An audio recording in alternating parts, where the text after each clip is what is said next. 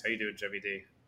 Dude, I'm doing great. So for the folks at home, it's going to feel kind of weird because we are doing a back-to-back podcast recording, but uh, just got off the uh, the other end with uh, with Livy Logan Woods, and that was such a fun podcast. I'm just riding on cloud nine right now, hoping it can really carry me through, and and I can give some good good takes on college football, which isn't my strongest sport. Yeah, yeah. If you haven't listened to that pod with LLW, it was a great time. Honestly, you shouldn't have told anyone, James. We could have just like changed shirts and like no one would have known. But that's okay. Yeah, well, since I, we both didn't change shirts, I was like, I can't even hide it. Yeah, I feel pretty good too. I am also doing a fantasy draft while we do this, but like talking sports is second nature to me. Like I could be doing five other things and being a okay. Um, I think I'm gonna pick Michael Thomas though, just to mix things up. Ooh, what round? Uh, the eleventh round. It's very late, so I don't feel too bad about it. Was this like an eight man league or something? It's eight man league. Okay, so that like that sounds like the type of pick on an eight person draft. That's that's what my family draft is. Yeah, it's like a back home you, you, end up with like three absolute bona fide studs, and then it's still just like the the fourth round. Yeah, I told you this is a league where it's like no Steelers allowed. I still took Najee Harris because I got man crush. So, um, but you have to. You have to. As you mentioned, we are doing a college football preview pod today. Super excited for this one. A little bit off the wall from what we usually do, which is usually sticking to pro sports. But hey, we all have to stick to one sport, you know. So we are yeah. doing college football prior to week one. Who mm-hmm. do you think is like your biggest expertise when it comes to college football? Like, what area do you think you really, really thrive? yeah, I, I, think I'll start with. So I used to be really into college football. Uh, my my dad had a job with the U of I, so we got to go to all the football games. Uh, loved every minute of it. You know, that was the Ron Zook era, so it wasn't like we were great or anything, but I really enjoyed it. And then it kind of tapered off when you, when you play high school football which it seems counterintuitive that like I didn't pay attention to college football, but it's like I always had practice on Saturdays, so I was so dead from Friday night into Saturday practice that was like I didn't really watch any of the games. And you know, same with college. I went to a, a school that didn't have college football, so I wasn't really paying attention. So I'm, I'm glad to kind of get back into it, hoping to watch a lot more games this year than I have in the past. Um, which I don't know, none of that answers the question you asked. Um, so I, I'd say I I don't know if I have a particular expertise as much as just like a joy for good games. Like I, I'm gonna watch the games where it's like teams that play in what, what I would call real football, meaning more closely aligned with with NFL than kind of that traditional like 70 to 60 college football game that kind of happens sometimes with with the offenses out there. Uh, so I, I love the uh, like the, the kind of the heavy hitter games, so like the the Georgia versus Bama type games, where it's like two competent defenses can actually slow down an offense type games. You know, the every year Ohio State versus Michigan's exciting. I, I think just because of the uh, the spectacle of it. Like that's the one thing the NFL just doesn't have. Like they, they can't hold a candle to the rivalries that college football has.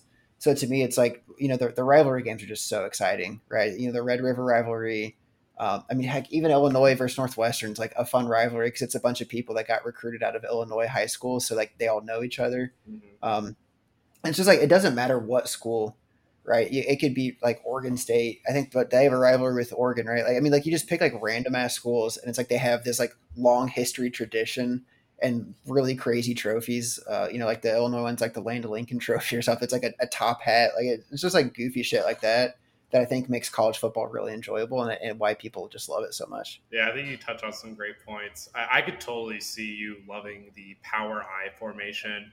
Um, you're probably a big fan of these nine to seven games that are just absolutely disgusting in Big Ten country in the rain, and then in the winter it's the the deep one foot of snow. So that doesn't surprise me one bit. Born and raised Midwest, I'm a Big Ten football guy till I die. yeah, I've seen a lot of those kind of ugly games. Those really turn me off of football sometimes, but they're occasionally really fun. I think my ideal football games like like twenty three to twenty, um, which you get a lot of those kind of games in college football. Like as much as I hated the Nebraska game this past weekend, super entertaining game. Like two teams that could actually stop the ball and also move the ball when they really really needed to. So that's peak college football. Uh, I love the stupid trophies too. I love the stupid names. The Oklahoma quarterback, his name is General Booty. Like, why? Like, why? but here we are.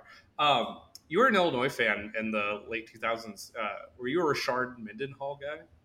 Oh, absolutely. He, I mean, I've met Rashard. Like, he's a, he was a wonderful human. Like, just a nice person all around. Um, but yeah, huge fan, right? So like that was kind of our push into when we went to the Rose Bowl when we didn't really belong, but it was like that wild 2007 season where West Virginia should have made it, but you know had a, a few know, like just bad luck in the last week. Like Ohio State shouldn't have really been there, but because West Virginia lost, they ended up going into the national championship game. Uh, but just you know, all the guys in that team were were around when Illinois was just absolute dog, right? So then we, you know, I got to meet a lot of the people, and you know, they're all just really great, great leaders, great, great players, and uh, yeah, lo- love me some Rashard. It's, I don't think he had the greatest Steeler tenure. Like he was a good but not great player. People probably remember him for fumbling in the Super Bowl more so than like the good seasons he had, which is unfortunate. Uh, but yeah. Do you uh have you ever seen Rashard Mendenhall's tweets? No, I've seen his neck. His neck is like I mean, like his entire shoulder base. So that's, that's about all I can remember. He's a bowling ball, but uh, we're, we're not going to talk about him on the pod, but Google them afterwards. You'll uh, you'll be interested to see what your you got it. Never meet your heroes, kids. That's all. G- give me a hint. Is it like is it over the top Jesusy or is it like just wild stuff? It, it, it's like 2011, like people just said their deep inside thoughts that should have stayed on the inside. Like when they for, didn't realize that Twitter was forever. Yeah, pretty much. It's okay. It's uh, it's something. Like it's got a little bit of something for everyone. So it, okay, I'll keep that in the back of my mind. It's an equal opportunity, uh, disgusting Twitter. offender. Yeah. yeah okay. Okay. so we're gonna start with our top games of the season. Um, we already played week zero, so you can't choose Nebraska Northwestern or Illinois. What was it, Wyoming or whatever? Wyoming, yeah. Yeah. Put we, some respect on the name. One to know. We're we're studs. You gotta pick one of these barn burners that are actually gonna be really fun. So let's go in reverse order. Let's start with our fifth most favorite games, top games, and this doesn't necessarily have to be. This for the listeners at home. This doesn't necessarily have to be the one versus two or anything like that. We just wanted to go for storylines, for fun and just like some weird rivalries in between. So, who is your fifth best game this upcoming? Yeah, so this is going to confuse you because I definitely didn't do it in that order. So I'm about to just pick and choose on, on my notes here. But my number five game is Utah Oregon. So that's going to be a, a, later in the season game. They're both projected right now. I think Utah seven, Oregon's eleven in the rankings. So man, if they can both hold on to that, you know, and kind of get to that game both with only like one loss and kind of maintain a somewhere between five to ten ranking that'd be really exciting for that game. And I think it's huge too for the Pac 10, Pac 12, whatever they are at this point, Pac 77. Um, because it's like a it's a dying conference, right? Like the Big Ten's peeling off players from them. Like the like the SEC might find a way to like include Washington. Who who knows? Like the conferences don't make sense anymore. So it's like almost like the last dying breath of the Pac Pac twelve here. And if, if you have two heavy hitters going into the end of the season, I think that would make for some great television. Yeah, no, I think this great point. I, it is really hard to keep track of them because I think they were the Pac 10, then they went up to 12 teams. And so they went to the Pac 12, and then they went from the Pac 12, but they had 14 teams, but now they're losing two teams. So now they're a Pac 12 with actually 12 teams. Really confusing. Um, I think that's a great point. Oregon's always super fun. Um, I have them later on in something, I think. But uh, Oregon's going to have Bo Nix, who is the former Auburn quarterback, and he is the definition of chaos. Uh, he's everything college football is supposed to be, where he's either going to throw the craziest, wildest touchdown after spinning off of four sacks, or he's going to get absolutely slammed to the ground, fumble the ball, and cost the team the game. Um, he fell out of favor with Auburn, but like is still super fun. And I already think he's going to be great in Oregon, which just loves the chaos. And then Utah surprisingly held their own super well last year. They're getting a lot of buzz this year as a sleeper team. Um, they were right in that game with Ohio State, and honestly, really, really earned my respect. Not that Utah needed my personal respect. I, I, think they're a quality team, and honestly, I hope they stay at their 7-11 rankings. Like, let's just have the the slushy bowl. You know? Yeah. Uh, my fifth favorite game that I'm looking forward to this year uh, is USC Notre Dame. I have an odd inkling. This is just a pure gut feeling that USC is going to be extremely quality this year, and Notre Dame is going to be in a bit of a rebuilding year.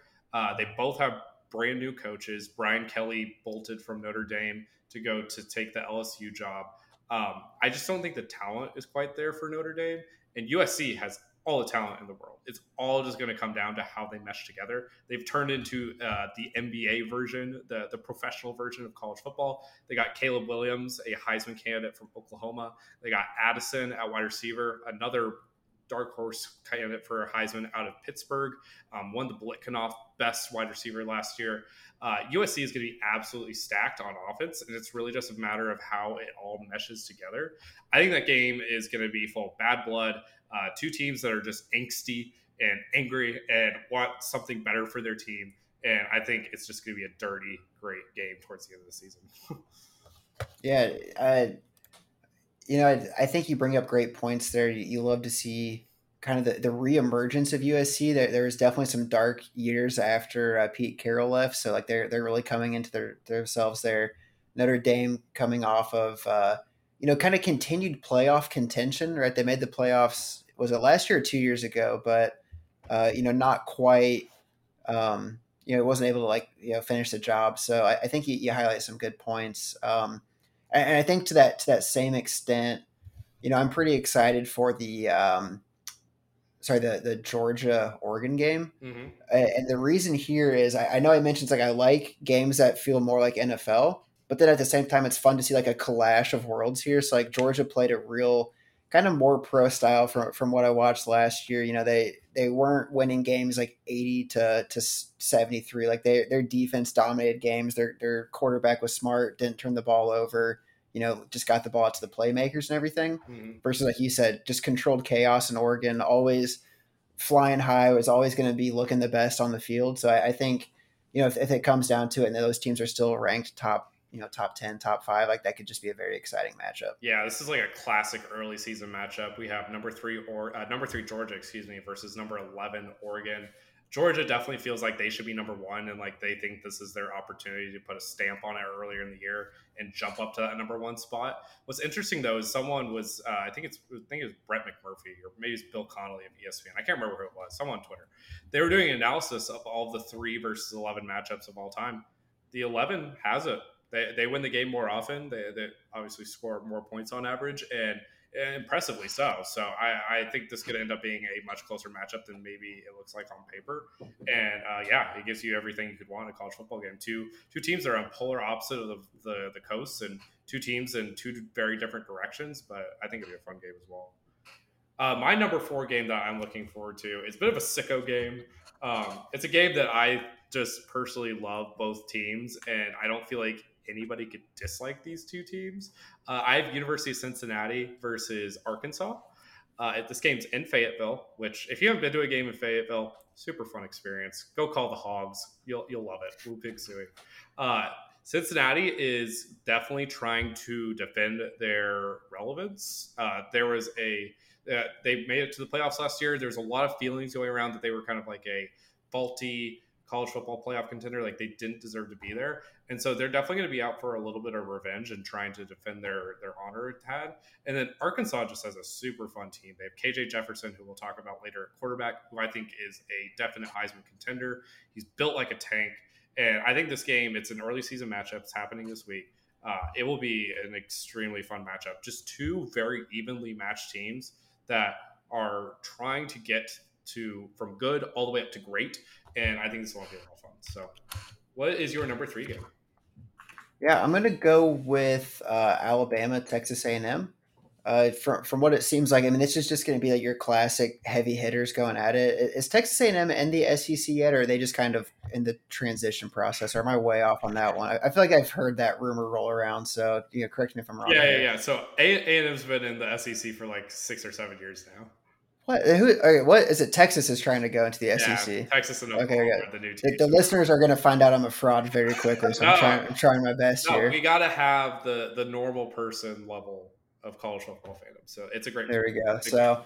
Uh, I, I, think I mean they're both highly ranked. You know, they I think every year they, they have good games. It's like A and M is one of the teams that seems to be able to give Nick Saban troubles on on defense. So like you you love like the thought like oh is Bama gonna get upset even though it never quite seems to happen right. Like they always lose like a weird game early and then win the rest of their games to make it into the playoffs because the the selection committee is like, well, they won late and that's all that matters. So, you know, maybe this is the game they lose early to then win out the rest of their, their games. Who knows? Regardless, I think it's going to be exciting to watch and, and I'll be there for it dude, as the casual fan. Dude, you're killing it as a casual fan. So there's so much stuff that's under the water here as well. So Alabama and A&M have so much bad blood just from the past handful of years. A&M has 100% been playing spoiler against them, and they're the consistent spoiler that ends up beating Bama with Johnny Manziel. They won it two years ago. Yeah, does does A&M, you know, are they got, they got Jim Bob is that their coach? Yeah, they got Jimbo Fisher, okay. which is what I was. Jimbo, sorry, yeah, okay. Yeah, so they got Jimbo Fisher, which is some bad blood. Yeah. Like, didn't they have like like the past few years they've had the best recruiting class. It just hasn't quite fully come into fruition yet. So like I mean, you know they have talent on the team. Dude, it's just a matter of putting it all together. They've had good recruiting classes, even going back to their last head coach, Kevin Sumlin. Uh, they just haven't put it together. There's something about A and M that just they're able to get the the top recruits, but when it comes to executing, it's just not quite there. What was super fun during this offseason, though, uh, I'm kind of bearing the lead a little bit, is Nick Saban and Jimbo Fisher were going at it in press conferences. Okay, yes. Yeah, I, am sure. Okay, yeah. That, all right, I'm using that as my reason. I want to see the bad blood come out on the football field. Exactly. So basically, the story there was Saban was accusing, just a, a little bit of accusing Jimbo Fisher buying all of his amazing players, and then it kind of went back and forth in press conferences, and they just keep they keep exchanging body blows. So this won't even be an interesting game for the players at the end of the day. I just want to see what ends up happening at the end of game handshake that they have to do. Will punches be thrown? Will, uh, will they get a little UFC ring in the center? I don't really know. So it's gonna be. I think Saban just needs to roll up to to like the fifty yard line with an infinity gauntlet on of all of his championship rings. I'm like, oh, do do I know who you are? As he shakes his hand. Jimbo's won one, so it's not like he has zero but yes. Um, and yeah, so that game is gonna be crazy. I have a few friends that are going to that game. Tickets are insanely expensive, like three hundred dollars for nosebleeds. So, uh, very good game. Good job, James Dunn. Uh, my number three is very much so nostalgia pull. I think it is a interesting game in that it could spell the end of a uh, franchise, an institution, if you will, within college football. Uh, I have Nebraska, Oklahoma, which is happening in week three but it'll be after Nebraska plays four games, something like that. I can't keep track of Nebraska's schedule. Uh, Nebraska just lost to Northwestern. Um, Scott Frost is on the hottest hot seat I've ever seen in college football. He basically, if he doesn't win this game, and Nebraska basically just like has to win out, like he's not keeping his job past October first, 100. percent His buyout for his contract just falls off a cliff after that, and so Nebraska will do anything to get out from under his contract. Is the the feeling we have so far. Oklahoma is definitely a school in transition. Is honestly a little bit on the precipice of what Nebraska looks like right now. They got a new coach who was their old defensive coordinator, um, Venables. How you pronounce his last name? Um, they lost their head, uh, their, their starting quarterback, which is always going to be an issue, Caleb Williams, and they lost their backup quarterback as well, Spencer Rattler, who was a Heisman finalist or Heisman favorite at least last year. So they're very much so a school in transition um, kind of lacking in an identity. And it, it could very easily, like if Nebraska ends up knocking off Oklahoma, it could be a very, very long year for Oklahoma, even though they're ranked number nine right now.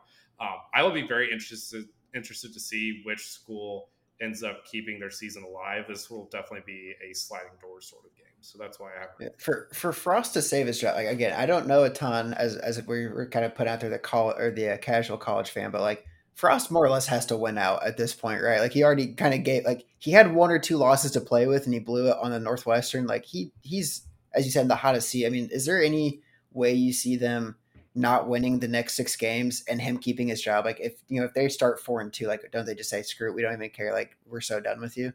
I don't see any way we don't lose some of these games, especially with the way that we're just not finishing towards the end of games.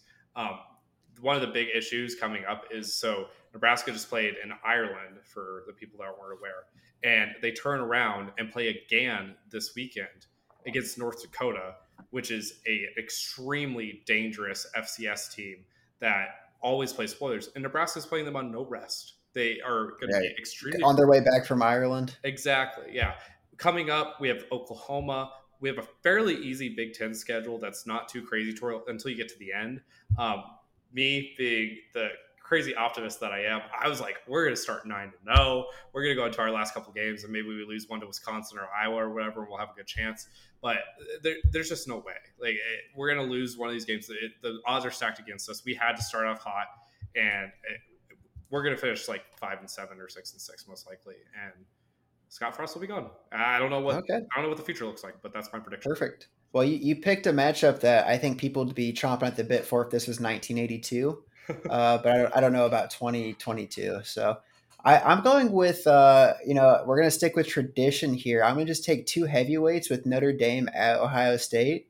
Uh, you know, in the back of my mind, it's like Lou Holtz versus Jim Tressel. And obviously, I know that's not the case, but like that's just what I want to believe it to be. So I'm just going to pretend this is an old school matchup here. Uh, but regardless, it's two strong teams, teams that have been either in or just uh, on the out of the playoffs, you know, the past three or four years. Two hugely historied programs. So, I mean, this is like a Midwest wet dream right here. I'm, I'm going to be watching this game. It's indeed a white dream. Uh, I feel like Notre Dame is catfishing us a little bit. No offense to Manti Te'o, but I don't feel like Notre Dame is that good of a team this year. Um, I kind of hate the fact that they are getting a new coach. Um, it seems like they've lost a lot of talent in the drafts over the last couple of years. Um, the quarterback's not overly steady. Uh, so I, I, feel like that's just like a, a, a, pig in makeup kind of team. And the the rankings for whatever reason love them. They're ranked number five this early in the season. I just don't see it. So uh, I think it'll be a fun game and that they're going to get the bricks beat off them. Um, but I, I would consider like overly entertaining if you're a Notre Dame fan. You might want to look away a little bit. Uh, you you referenced earlier the 2007 season. That was kind of the inspiration for my number two most entertaining game favorite game, top game, whatever we're calling it at this point. I have West Virginia versus Pitt.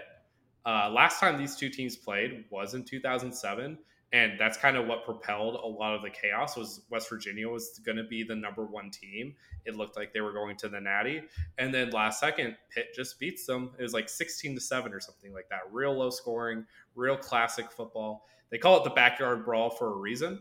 Um, they're playing this game uh, tomorrow night. We're this we're recording this on a Wednesday night. They're playing on a Thursday night.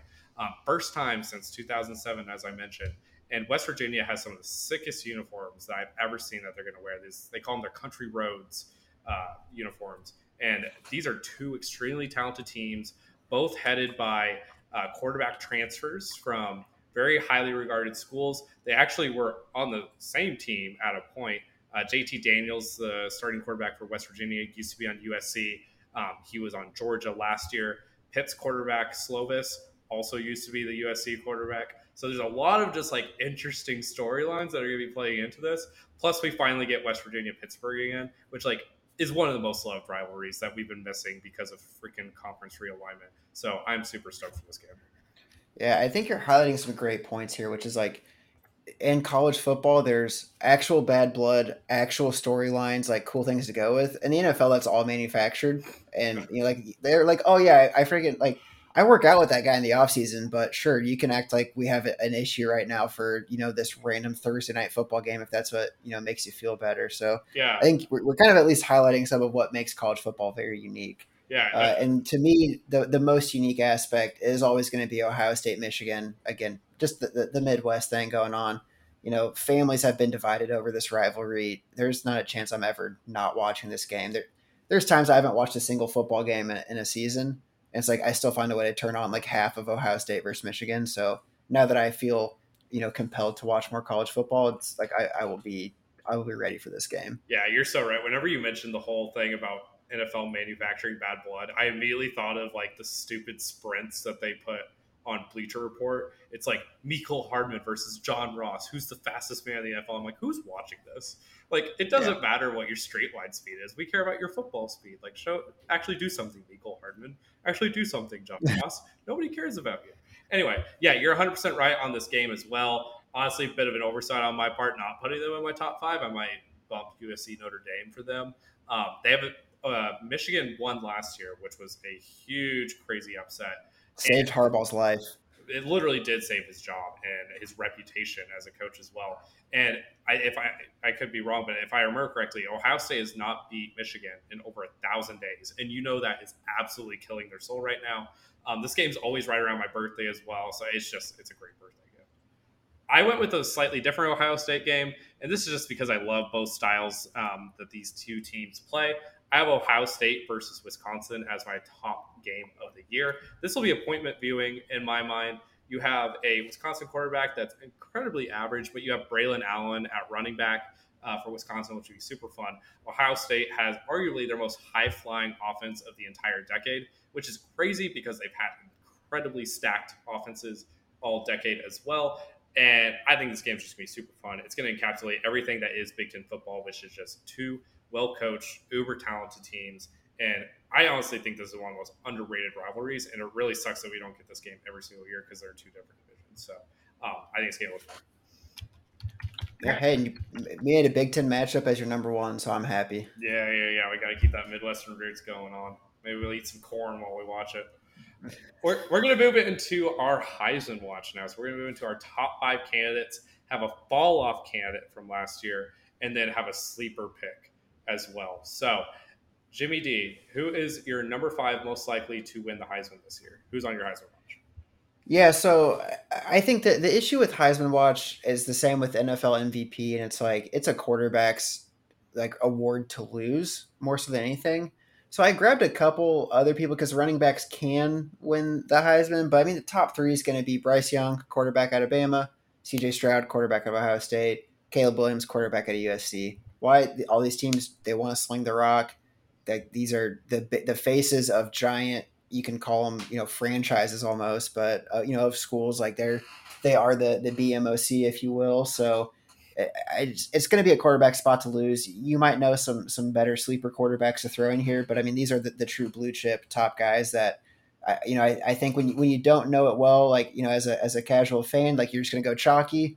These are people I've actually heard of, so it makes me feel like you know that kind of wins them some votes in that regard.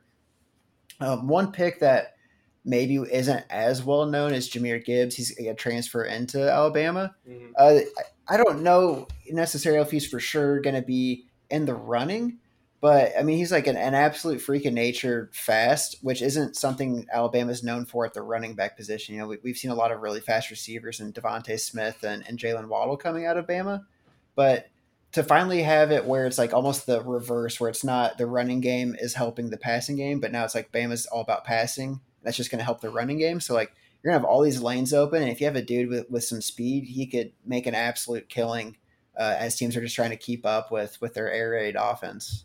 Yeah. I don't know if they call it air raid, but they're trying to move towards more of that style. Yeah, it's so interesting with Bama being more of a high flying offense because a decade ago that was unheard of.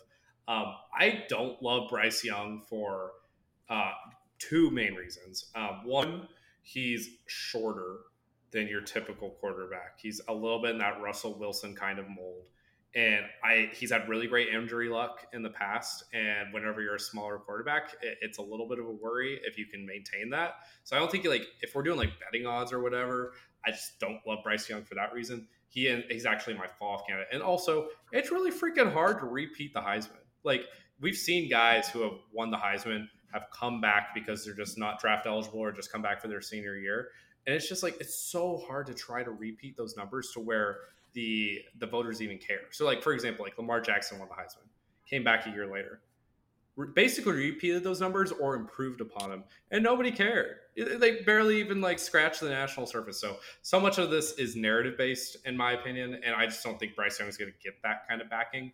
Um, he wasn't like an overwhelming Heisman candidate last year either. Like, yes, he won the Heisman, but like it wasn't like he won it in a landslide. So I, I have him as my follow-up candidate. I think I love a lot of your other picks. Jahmyr Gibbs is super fast out of Georgia Tech, really high recruit. Honestly, I feel bad for Georgia Tech because they basically just got poached by Bama.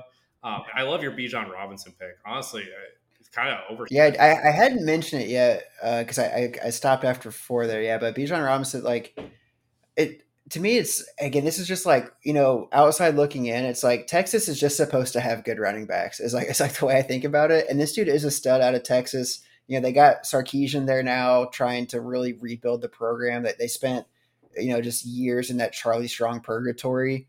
Um, so it's like, man, to have a to, to be like a good Texas running back, you're talking narratives for Heisman. It's like if he repeats what he had last season, but then doesn't get hurt, right? That puts him up to like instead of 1250 yards, like 1500 yards or, or even more if it's a better season. Like he's got a chance to really make a splash and I'll say, you know, it's my fifth time saying it, but if you're like the stud Texas running back, that just puts you like a top three Heisman candidate from that alone because those people are insane in Texas and they love their running backs. Yeah, they look real cool in those jerseys. Um, yeah, I totally agree with you there. Um, Bijan also has the best NIL deal, or second best NIL deal, um, where he has Dijon Mustard as his as his NIL deal. Absolutely incredible, Bijan Dijon Mustard. Um, yeah, and like honestly, he has a lot of big stages to win some big games for Texas this year. They got Baylor, they have Oklahoma, and and week two they have Alabama. Yeah. If he really Yeah, if you wants, got Bama, if you if you show out Bama, you get that Johnny Manziel bump. exactly, and so he could end up being the national favorite. The hardest part with him is exactly what you mentioned. Quarterbacks just don't lose this award very often. The fact that DeVonta Smith won a Heisman honestly still dumbfounds me. Wide receivers don't win it. Running backs like Bijan Robinson would have had a chance a decade and a half ago, but it's really hard to do it nowadays. Jonathan Taylor went off, nothing really happened. Uh, Christian McCaffrey went off, nothing really happened. Um, it's just a lot of really, really C- CMAC not winning it was an absolute crime. is a travesty. Derrick Henry just got the ball a billion times, and people are like, "Eh, "This looks so cool." Uh, no, dude, it's all volume. Anyway, different, different rant, different day. Uh, my Heisman candidates look fairly similar to yours. So I have C.J. Stroud as my number one candidate, as my winner. Um, he is my QB one. I think he's an amazing player. I think he has the height that Bryce Young doesn't have. His mechanics look great, and he'll have an opportunity to show this year that it wasn't just Garrett Wilson or Chris Olave who were catching all the passes for him. He was the one delivering it to them. Uh, my number one or my number two is a bit of a uh, interesting one. It's Braelon Allen, Wisconsin running back. Uh, I mentioned him briefly earlier with the Wisconsin Ohio State game. Braelon Allen is such an interesting story. He was one of the youngest players in college football last year. Went into the season as an afterthought on the depth chart. They had three or four other guys who were considerably better, considerably older than him, and he just completely surpassed all of them by week five or six. Uh, a couple of the guys had transferred out because he beat them out of the job, and he went absolutely electric. He had over a thousand yards despite not playing in the beginning of the season, which is usually where you pad your stats a little bit against those worse opponents. And I have a lot of hope for him to be putting up absolutely insane stats this year, which is the way you have to win this award if you're a running back. My next three picks are those chalky quarterbacks that you were talking about, guys that are right there. So I have Caleb Williams, USC quarterback. We talked about him. I have Anthony Richardson, which is a bit of a projection, the Florida quarterback. Um, he had over 400 yards rushing last year. Um, didn't play a lot of games because of injury, but I think that he could be that dual threat quarterback that Heisman voters really, really like. You can see him hitting that 3,000 yard, 1,000 yard rushing kind of season um, and putting him right there and trying to bring Florida back to relevance. And then uh, the fifth guy is someone we already talked about, KJ Jefferson. Dude can run the ball. Uh, he can pass the ball. This year is an opportunity to show it wasn't just Treylon Burks catching the balls from him. Uh, it was actually some placement by him. And I think that uh, the Arkansas offense is going to be pretty high flying. Uh, the offensive line is better under Sam Pittman, a former offensive line coach. And I think KJ Jefferson has a chance to really, really cement himself as an all time quarterback.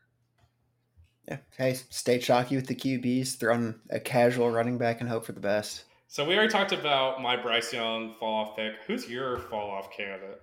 Yeah, so I mean, you gave a great analysis on Bryce Young. Mine's going to be equally as as a you know founded in fact here, but uh, you know, I feel like it as someone who hasn't seen a ton of, of play. Like, if I know who you are in college, it means either you did something incredible or you did something that's so perverse that you should be fired from society. So to me, that's what Will Levis did. You know, anyone that puts mayonnaise into their coffee, just like I, you're not you don't belong in, in a civilized society. Like that's just the most disgusting thing I, I, think I've ever heard of or seen on on social media. Like again, I, am not on social media enough, and somehow I still saw that.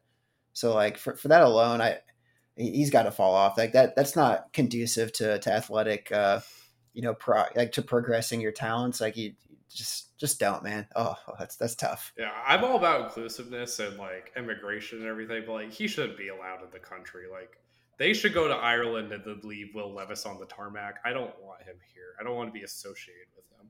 What's the what's the wildest thing you've ever seen someone put in their coffee?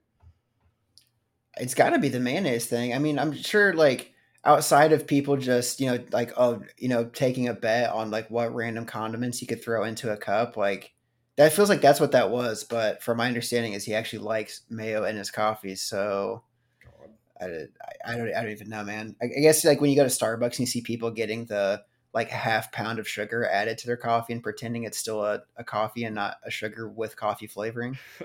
the adult milkshakes. I've seen the adult milkshakes. Yeah, I've seen people put butter in their coffee, and that yeah, that's a keto thing. Uh, the butter coffee. That looks nasty to me. Like I've had it before. It's not terrible, but it's just like you feel nasty afterwards because you just got like that melted butter. Mayonnaise is just the natural progression, man. You, first it's butter coffee, then it's like, what's the superior fat? I guess you go into mayo. Mayo's got like, isn't like oil and eggs and vinegar? Yeah, it's oh, yeah. no, you're, you're pretty spot on. It's just oil and eggs, kind of kind of blended. It's if you add garlic, it makes it aioli. aioli, great rebrand. so much better. Yeah. So much better than regular. So food. much better for you, man. If you say aioli, you can charge at least ten dollars more for a burger. Dude, honestly, it tastes so much better. I don't know why. Something about mayo just grosses me out. It looks like the stuff that comes out of pimples. But aioli, just like that's that smacks. You know, like that that that's mm-hmm. that's empowered right there. So I don't know. Uh, we also have sleeper picks for our Heisman candidates. Um, you mentioned A and M earlier. I have their quarterback as my sleeper pick. I don't believe in A and M as an actual title contender. I think they are a title pretender, even though they're in the top ten. But I could totally see Max Johnson having a Johnny Manziel type season. Knock off Bama. You have a recipe for success. And he actually has surprisingly good stats. He's an LSU transfer over at A and M. He had 27 touchdowns, to five interceptions last year. Basically, the way that I see the Heisman formula right now is you throw for 4,000 yards, you have a good touchdown to interception ratio, you win the Heisman. I see him being very, very close to that. The guy doesn't make a lot of mistakes, and I think he could be a sleeper pick. If you're if you're doing bets, if you're put, trying to place a bet on this entire race, I think Max Johnson's a really, really good value. Well, and to your point, so even if you think they're pretenders versus contenders, if they happen to flip the switch and go into contention mode, like the, the quarterback of a contending team is just going to be on the Heisman watch, unless it's like, I mean, it, it'd be pretty tough to to not be in that situation. So I think that's a pretty solid pick. For me, it's mine's more of a sleeper of like wishful thinking. I don't think tight ends get enough love, right? And then college tight ends definitely are like the most unheard of human beings on the entire planet. But Brock Bowers out of Georgia, I mean, he had an incredible true freshman season, right? Like he, I mean, he just he, he goes out there making plays, getting yards. Like you just love to see it.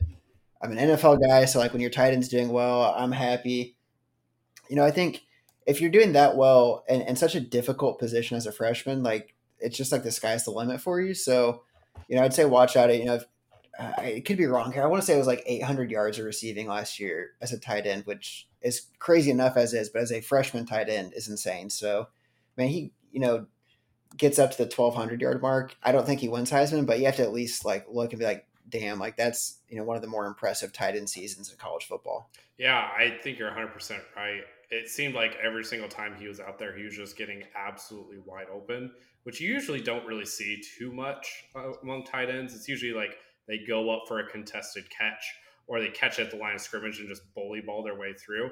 Man runs some incredibly crisp routes for a guy of his size. So I really like this pick. I, am I'm, I'm looking through the list of winners of the Heisman. Does a tight end ever won the Heisman?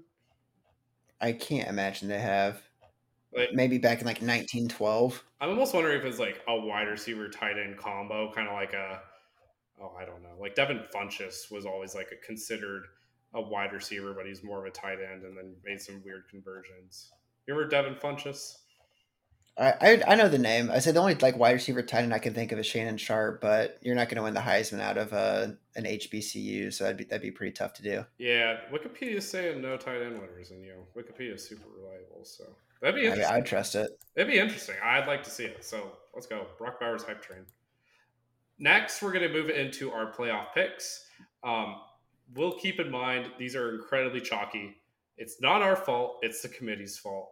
So, who are your top four teams that you see yeah. going to the national championship game? No, you, you said it, man. It's the playoffs. Like it just is. It's always so chalk, and, and I think it's part of just the way they're selected. I, there's no real way to compare college teams unless they've played each other. So that eliminates like a true one to one like comparison the way you can have in the NFL. So it, it, it's just going to be blue chip names every year with maybe one kind of out of nowhere contender. Uh, so for me, it's like okay, let, let's just think of like the best blue chips I can think of. It feels like Alabama's been in every single playoff, so I feel okay locking them in. Ohio State missed it last year, so to me that means they're gonna you know regress to their average of making the playoffs, which is crazy to think that's how good of a program you are. Uh, same for Clemson. You know, you have the ACC, which traditionally is not that strong. So when you have a, a good coach and, and, good players, you can kind of dominate your conference and, and, get your way into the playoffs. And then Georgia, if you're the defending champs, like I'm just gonna trust that yeah, you get yeah a little bit of magic left there, and I think they're returning their like starting quarterback, right? Like I know they've lost players to to the draft and whatnot, but like they still got talent on that roster. I could see them coming back. Yeah, yeah. Asking about Georgia, if they're bringing yeah. back the quarterback. Yeah, yeah. So they got Stetson Bennett. For whatever reason, never gets any Heisman hype, mainly because he's like a six-year senior and he's like our height or he's my height. He's like five. He's, he's like boring, but he's just a great player. Yeah, he's like Tommy's height. He's like five eight or whatever. Um, how tall are you, Jay? You're like six two, six three. It's like six two. Yeah. Okay. Yeah. Okay. Yeah. So yeah, he's more like. I'll, I'll go six two. Yeah, yeah, yeah.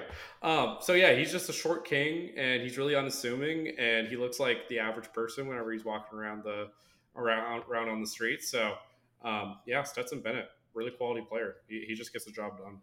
Um, I think your your pick of Clemson's really interesting. DJ, don't even want to try and pronounce his last name, at quarterback was supposed to be amazing, Heisman candidate last year. Really didn't perform. Um, apparently, he's looking pretty dang good in camp so far. But what's really interesting, one of my buddies was telling me their backup quarterback, Cade Klubnik, um, top recruit coming out of high school, uh, is going to be playing in games, which usually it's kind of a thing in college football where like you don't play your backup quarterback because you don't want to like start that controversy. You know, you want to show some good faith and your starter. But apparently he's just like so good they don't want to like take him off the field. Like they're like we got to get this guy in some games. So um, that'll be really interesting to see. It gives me a little bit of like when uh, Ohio State fell to their third string quarterback um, and when their championship winning season when it was just like you know what we got to fall back we got to go to the more talented guy and I could see Clemson end up making that happen because I mean that run got Cardale Jones into the NFL, right? Yeah. yeah. Like just like three stringing together three wins by handing the ball off to Zeke. They're like, "Yep, this is an NFL quarterback." Exactly. God, that's a name, Cardale Jones. What a what a guy. He uh, did. Did you ever see his tweet where he was like, "They don't pay us to go to class. They pay yeah, us." Yeah, I said, "I'm not here to school. I'm here to football." yeah. What an honest man. he was. He was very candid. We I miss him. Um, my top four is too chalk, too interesting. Um, first, I have Ohio State. I think they'll be the best team in the land this year. We have an offense like they have with TreVeyon Henderson, Jackson Smith-Njigba, and uh, CJ Stroud running the show. I, you really can't go wrong. Like you have the perfect top three. Um, Bama, uh, it, it, it's life death taxes. Bama. Like I just don't know what else to say about them. Um, Will Anderson's leading up that defense. It's going to be pretty insane. Uh, my next two picks are more interesting. I have Wisconsin at three. If you can't tell already, I'm very high on Wisconsin. Um, there's been a lot of good research about college football lately on how running backs are a little bit more important than you think for winning in college football. And so I think Braelon Allen could definitely be that workhorse back, a Montee Ball, James White kind of season upcoming. Um, so I like Wisconsin a lot this year, and I think the the division and the Big Ten West is way worse than people think. So I think they could go pretty unscathed and see their way into the uh, the top four. And it might be a little weird, right? Because like you have two teams from the same conference, but like Alabama didn't win their division even last year. So why why why not Wisconsin? You know, uh, USC is my fourth team. Um, I think they just have too much talent, and I think Lincoln Riley is a really good coach and can really be that shot in the arm that they need as a program and I, I, I don't want to pick them, right? Like I, am not rooting for USC. Who the hell likes USC unless you're in Southern California? But I just gotta be honest, and like that's just truly my gut feeling right now is they have the talent to be a top four team this year, and the Pac-12 is right for the taking as well. Yeah, no, I like your picks. I think Ohio State and Wisconsin both being in is going to be tough, especially. I mean, do they play each other later or early? Because if they play each other late, I feel like that makes it hard but if I remember correctly, it's a little bit earlier. It's like early October. So yeah. Okay. Point. So then, yeah, if, if it's a close game, then they both went out from there. Then it's very possible for both to make it. Definitely. And because you are more of an NFL guy, um, we got to throw a little bit NFL into here just to make you feel a little bit more at home, Jimmy D. You, have mm-hmm. been appreciate you've been doing really great. You've been pushing through. You've been showing some analysis. I like it. You've been throwing in some hot takes, some some stuff from your past. I'm a big fan, but let's mm-hmm. project a little bit and look at some of these guys as potential NFL draft prospects. Who is going in your top five if the NFL draft happened tomorrow? Yeah, so I mean, first and foremost, Bryce Young, CJ Stroud. I'll let you talk more about them because they're they're your pick too. But this is a quarterback heavy draft. I, NFL teams know it's quarterback heavy. Like, so teams have been kind of prepping themselves to to really snag QBs, and I, I think you'll see two or three go in that top five. Uh, I highlighted Jalen Carter out of Georgia. He's a D tackle, so that probably eliminates him from top five, but potential top fifteen for sure. And the reason I highlight is because like 17 solo tackles as a D tackle is insane, right? The the whole purpose of a defensive tackle is to eat as many offensive linemen as possible so your linebackers can make plays. So if you're out there and making plays yourself, like it's just insane. And I, I watched that Georgia team in the in the championship, like they they were absolute dogs out there. No pun intended on the on team name, but uh, so yeah, love to see that. Then after that, I just kind of picked uh, two of the the better t- or uh, defensive ends from from the league because it's it's a quarterback driven NFL and then it's a who can you know rush the quarterback driven league as well. So Isaiah Foskey out of Notre Dame, 11 sacks last year. Uh, if you repeat that or even get it a couple more, like you're just signing yourself up for an easy top 10 selection. Uh, same thing with Myles Murphy. So 21 solo tackles as a defensive end, which means he's probably playing more of that like that outside backer that uh, that teams are liking to get. So you know, not a down defensive end, but more of the kind of like hybrid up or down. And then seven sacks. So you know, I think he'll be someone to watch. Uh, man, if you can keep that production going and and then just have a good uh, combine, like every team wants an outside, like an up down outside backer, and I mean that's pretty much what you know. To me, that's what I'm kind of seeing if you're getting that many solo tackles as a defensive end. Yeah, I love all your picks here. I think that makes so much sense, and they definitely value what the NFL actually values, which is rushing the quarterback and quarterbacks themselves. Um, I love your analysis on Jalen Carter. I, I, think it's so interesting that Jordan Davis, the the six nine behemoth of a man who went 13th overall to the Eagles, was the star of that defense, but then Jalen Carter still outshined him somehow. And he's an uber talented guy, um, highly recruited and I have him fourth on my board for that exact reason. Um, the only differences we have, so we have CJ Stroud and Bryce Young flipped. I have Stroud one, Young second. It's definitely super close, but I definitely agree with you. Like the Lions, the the Falcons, they're already tanking for these two guys. Like they, it, teams that need a quarterback to in order to compete, like this is the year to compete. This reminds me a lot of when uh, Trevor Lawrence and Justin Fields came out. Um, it's a very, very good top two this year quarterback. Uh, I think that the transcendent kind of defensive guy is Will Anderson. Uh, we talked about him a little bit. Will Anderson Jr. out of Alabama. Uh, man is a machine. Uh, he gets sacks uh, like you wouldn't believe. He is a sack machine. Um, I think he is easily the best talented defensive player we've had in the last couple of years. Uh, definitely surpassing. If he would have come out this year, he easily would have surpassed Aidan Hutchinson, or Travon Walker, Kayvon Thibodeaux. Like he is that good. Um, and he's going to get Heisman buzz. It's really hard to win as a Heisman, so I just don't really see. I would want nothing more than a defensive player to win Heisman, but that hasn't happened since like Woodson, right? Yeah, Woodson in like '97 or something like that. And that was because he also returned kicks. Like he did a little bit of everything, so it probably helped a lot. Yeah, he had he had that good PR campaign as well. So I, I, have a hard time seeing Will Anderson breaking that streak. But I said the same thing about receiver, and then DeVonta Smith happened. So I don't know. Um, the other couple guy, the other guy that I have is Anthony Richardson, quarterback out of Florida. I think people in the NFL, this might be the year that people in the NFL truly wake up to the dual threat quarterback. I think a few guys got scarred with a couple of the guys that came out um, five, six years ago. Um, they saw Colin Kaepernick uh, get hurt early. They saw a few other guys that they saw as uh, more of a running back or a wide receiver. But I think this year Lamar Jackson wins MVP. Uh, Malik Willis already looks way better than a third round quarterback. Um, Sam Howell, who has some legs to him, has looked amazing so far in preseason as well.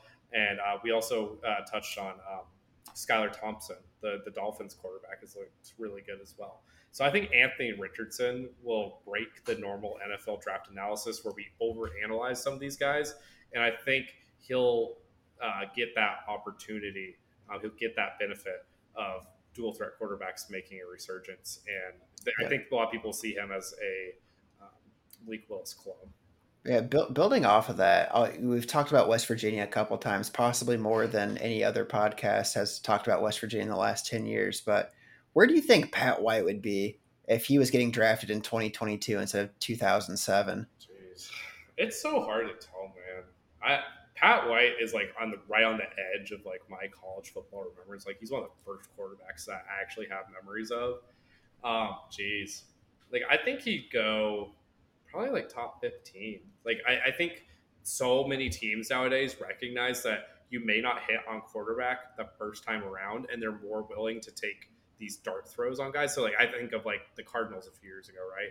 They took Josh Rosen top 10 and then literally were like, this isn't the guy. As much as I love Josh Rosen, they were like, this is not the guy.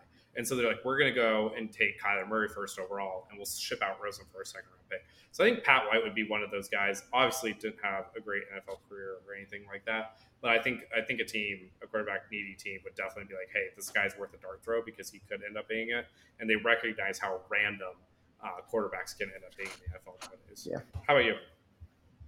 Uh, I, I think you know, especially now that the the path has been paved, right? Like Jalen Hurts is getting meaningful reps. Lamar showed that you can be an MVP when you're kind of truly dual threat, right? He's I, because I'm not going to call Lamar running back. He's definitely a quarterback, but you know he he is looking to run as well. So just kind of showing that it's possible.